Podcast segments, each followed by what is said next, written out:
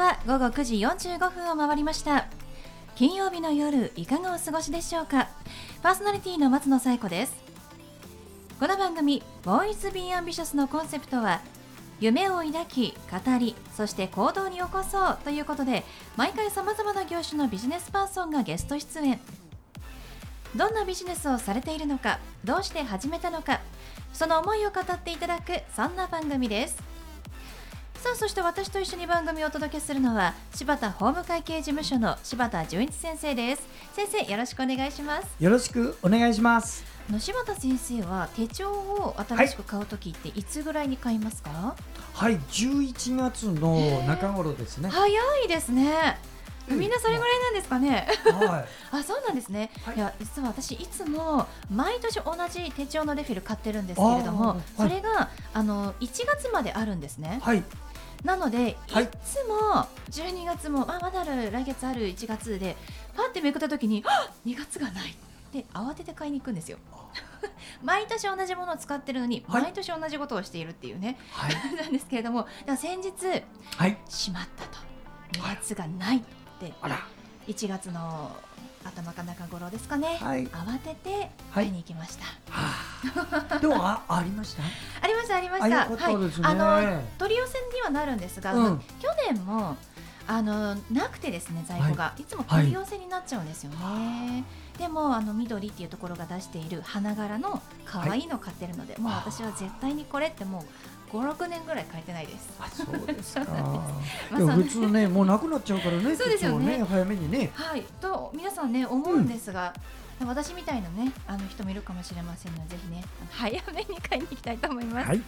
はい、それでは第94回ボーイズビーアンビシャススタートです。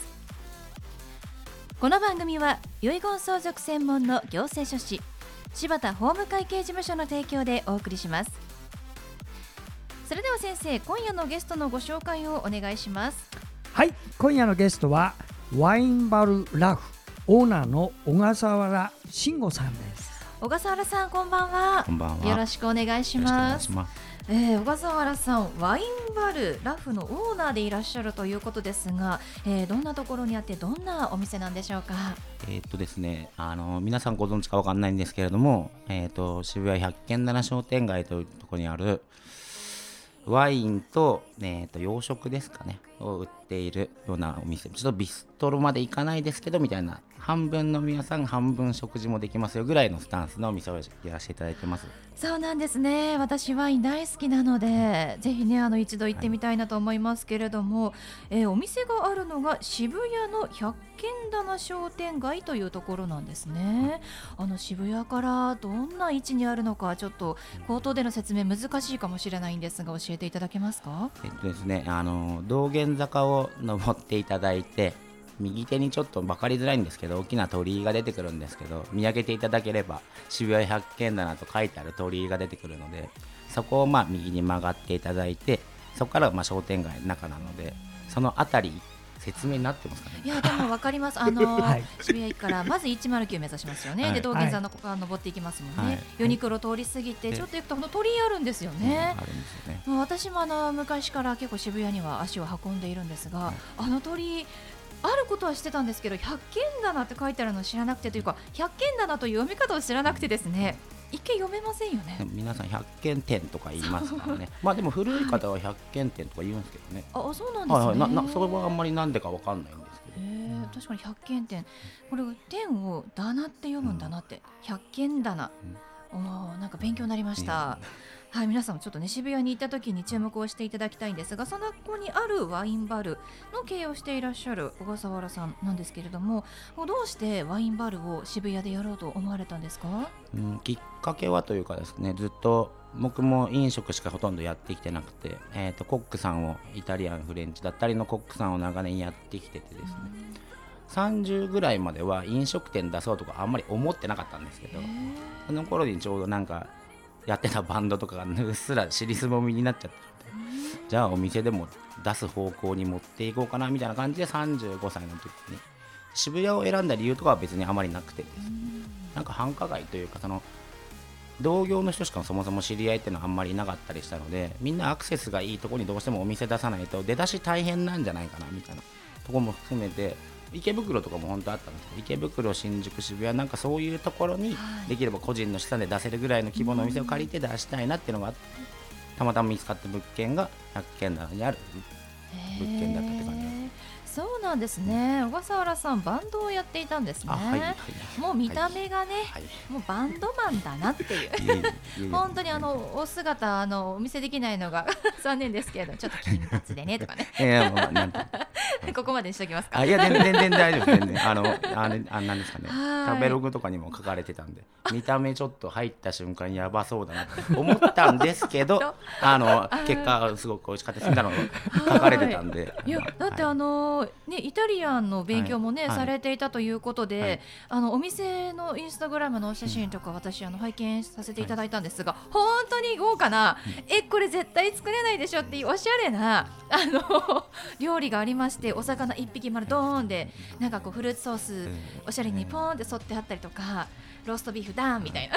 ありまして。いやこれは絶対美味しそうだなって思いました。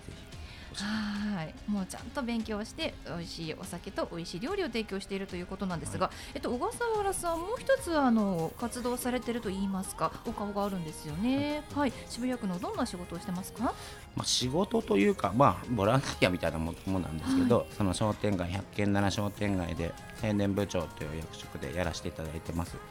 なんか、まあ、地元活動というか地域活性化の方向の活動を、まあ、この45年ですかねちょっとやらせていただいてますという感じですかね。そうなんですね。その45年の間に、まあ、コロナ禍で本当に飲食店の皆さん大変だったと思いますけれどもその商店街あの百軒棚商店街の皆さんお店っていうのはどのような状況でしたか？いやもう皆さんなんか思ったり、まあ、予想してた感じよりは全然潰れなくてですね皆さん頑張ってやってるんだなというか、まあ、それだけ多分固定のお客さん個々のお店さんがついてらっしゃるってことなんだと思うんですけどまあそんなに身近なところではなかなくなったお店っていうのがあんま少なくてよかったなという感じはするんですけどね。よかったです。ね、はい、もう本当にコロナに負けずに頑張って頑張って耐えてこられたということですね。はい、でコロナがようやくね落ち着いてきた、まあ、兆しを見せているので今後何かこう取り組むイベントがあるというふうにお聞きしておりますが、はい、何でしょうか？はい、えっ、ー、とですね今年の今年2022年のえーと、と2月12日から2月18日までの1週間ですね、もう第6回目になるんですけど、まあ、はしご酒といういろんなあのもぎりチケットでいろんな店舗をちょっと回っていただけますよっていうイベントを1週間かけてやらせていただきますのででその、まあ、皮切りイベントっていうのでオイーストさんの、えー、と深夜そのオイーストさんを借りさせていただいてヒップホップイベントちょっとまあ同時にやらせていただくんですけど、まあ、そこでどれぐらいのお客さんが来ていただけるかっていうのでそこに集まったお客さんがまた商店街で利用してくれないかなっていうのも宣伝も込めた意味でそういうちょっと箱を借りたイベントも同時にやらせてもらおうかなって思っております。あそうなんですね、はい、1週間ではしご酒ですね、はい、いや楽しそうですね。私もお酒大好きなので、うん、えどんなお店どんなこうお酒が飲めるとかこうどういうチケットがあるとかっていう情報はもう今公開できますか？できます。あの参加店舗さん自体はもう決まってはいるんですけどまだ詳細まではまとまってないのであれなんですが、まあ、大体30店舗弱ぐらいの面のお店さんが参加していただけたりするのででチケット自体はもうこれが毎回結構お得で皆さん結構買ってもらえるんですけど今回も2000円で3枚チケットがついてまして、はい、でまあ我々10飲食組の店舗にはまあ1杯と1品そのチケットで出してほしいですよってお願いレベルでさせていただいてて、まあバー業態さんとかだとまあじゃあ1杯で1枚で2杯。とかそういうあの縛りでやらせていただいてるので3枚あると3件いけてまあ1杯1品3件もあったらまあちょっとそうですね、はい、っていうのも含めてそういうルールまあでもルールも店舗ごとにそれなりに自由に任していることもあるので、全部統一のルールってわけではないんですけど店舗次長さんになんかよるんですけど。そうなんですね、はい、まあでもそういうのはしご酒というのが2月の12日から18日まであるということですね、はい、ぜひね楽しみにしていただきたいと思います。ではそんな小笠原さんに最後お聞きしますが小笠原さんの夢は何ですか？なんか手前味噌に言うつもりもないんですけど一応この地元活動とかを通じていく中で非常区渋谷区議選に出たいなと思っておりまして、はいまあもうちょっと上の立場からあの地元に還元できるようなことがまあこんな僕でもできるようになったらいいなっていう気持ちでとりあえずそっちの方向が僕のまあ差し当たっての目標とか夢とかっていう感じになるんですかね。はい、そうなんですね。でも今現在も地元ねお店がある商店街を活性化したいということで、えー青年部長としてやってらっしゃるんですもんね。ぜひあの区議会選に出た時はね、はい応援させていただきたいと思います。はい、ということで本日のゲストはワインバルラフオーナーの小笠原慎吾さんでした。小笠原さんどうもありがとうございましありがとうございまたした。ありがとうございました。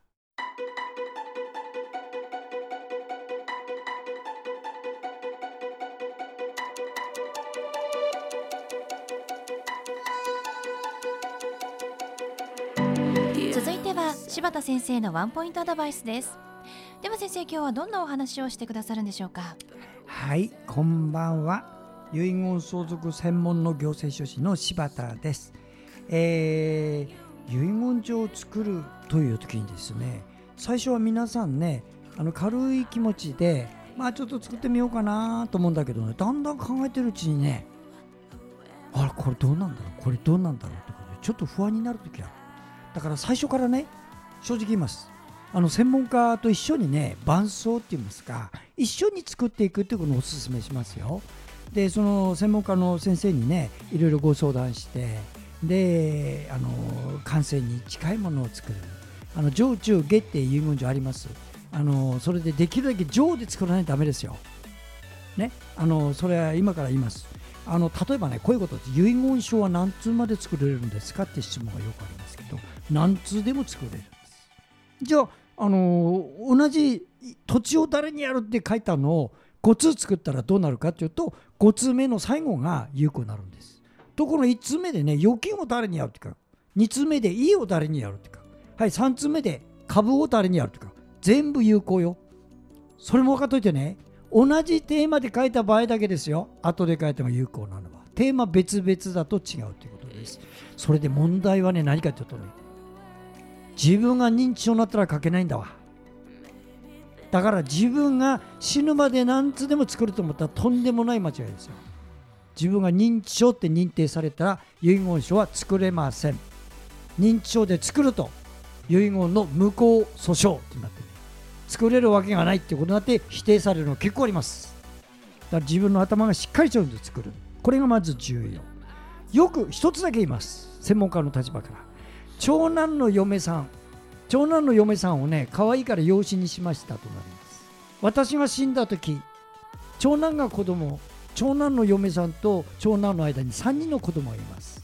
こういう場合どうなるかというとね嫁さんと長男が相続人なんですよ。ところが嫁さんが交通事故で死んだら3人の子供が嫁さんの遺言いわゆる養子でその子供がなるから。子供と長男が相続人だちょっと難しくなるそういう時に専門家を通じて私の方へご相談いただければいくらでもきちっとお答えしますはい、柴田先生の相談は電話東京零三六七八零一四零八六七八零一四零八までお願いします。以上柴田先生のワンポイントアドバイスでした。先生ありがとうございましたあ。りがとうございました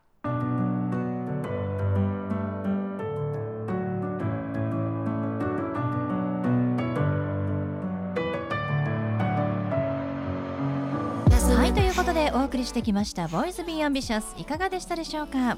本日のゲストはワインバルラフオーナーの小笠原慎吾さんでした。小笠原さんはあの渋谷百均棚商店会の青年部長も行っているということでぜひ皆さん渋谷百均棚商店街にあるワインバルラフ行ってみてください。ホームページでもインスタグラムでもワインバルラフラフは ROUGF で検索してみてください。それではまた来週この時間にお会いしましょう。お相手は松野紗友子と柴田純一でした。それではさようなら。さようなら baby, why do I love the way you are? We always leave me.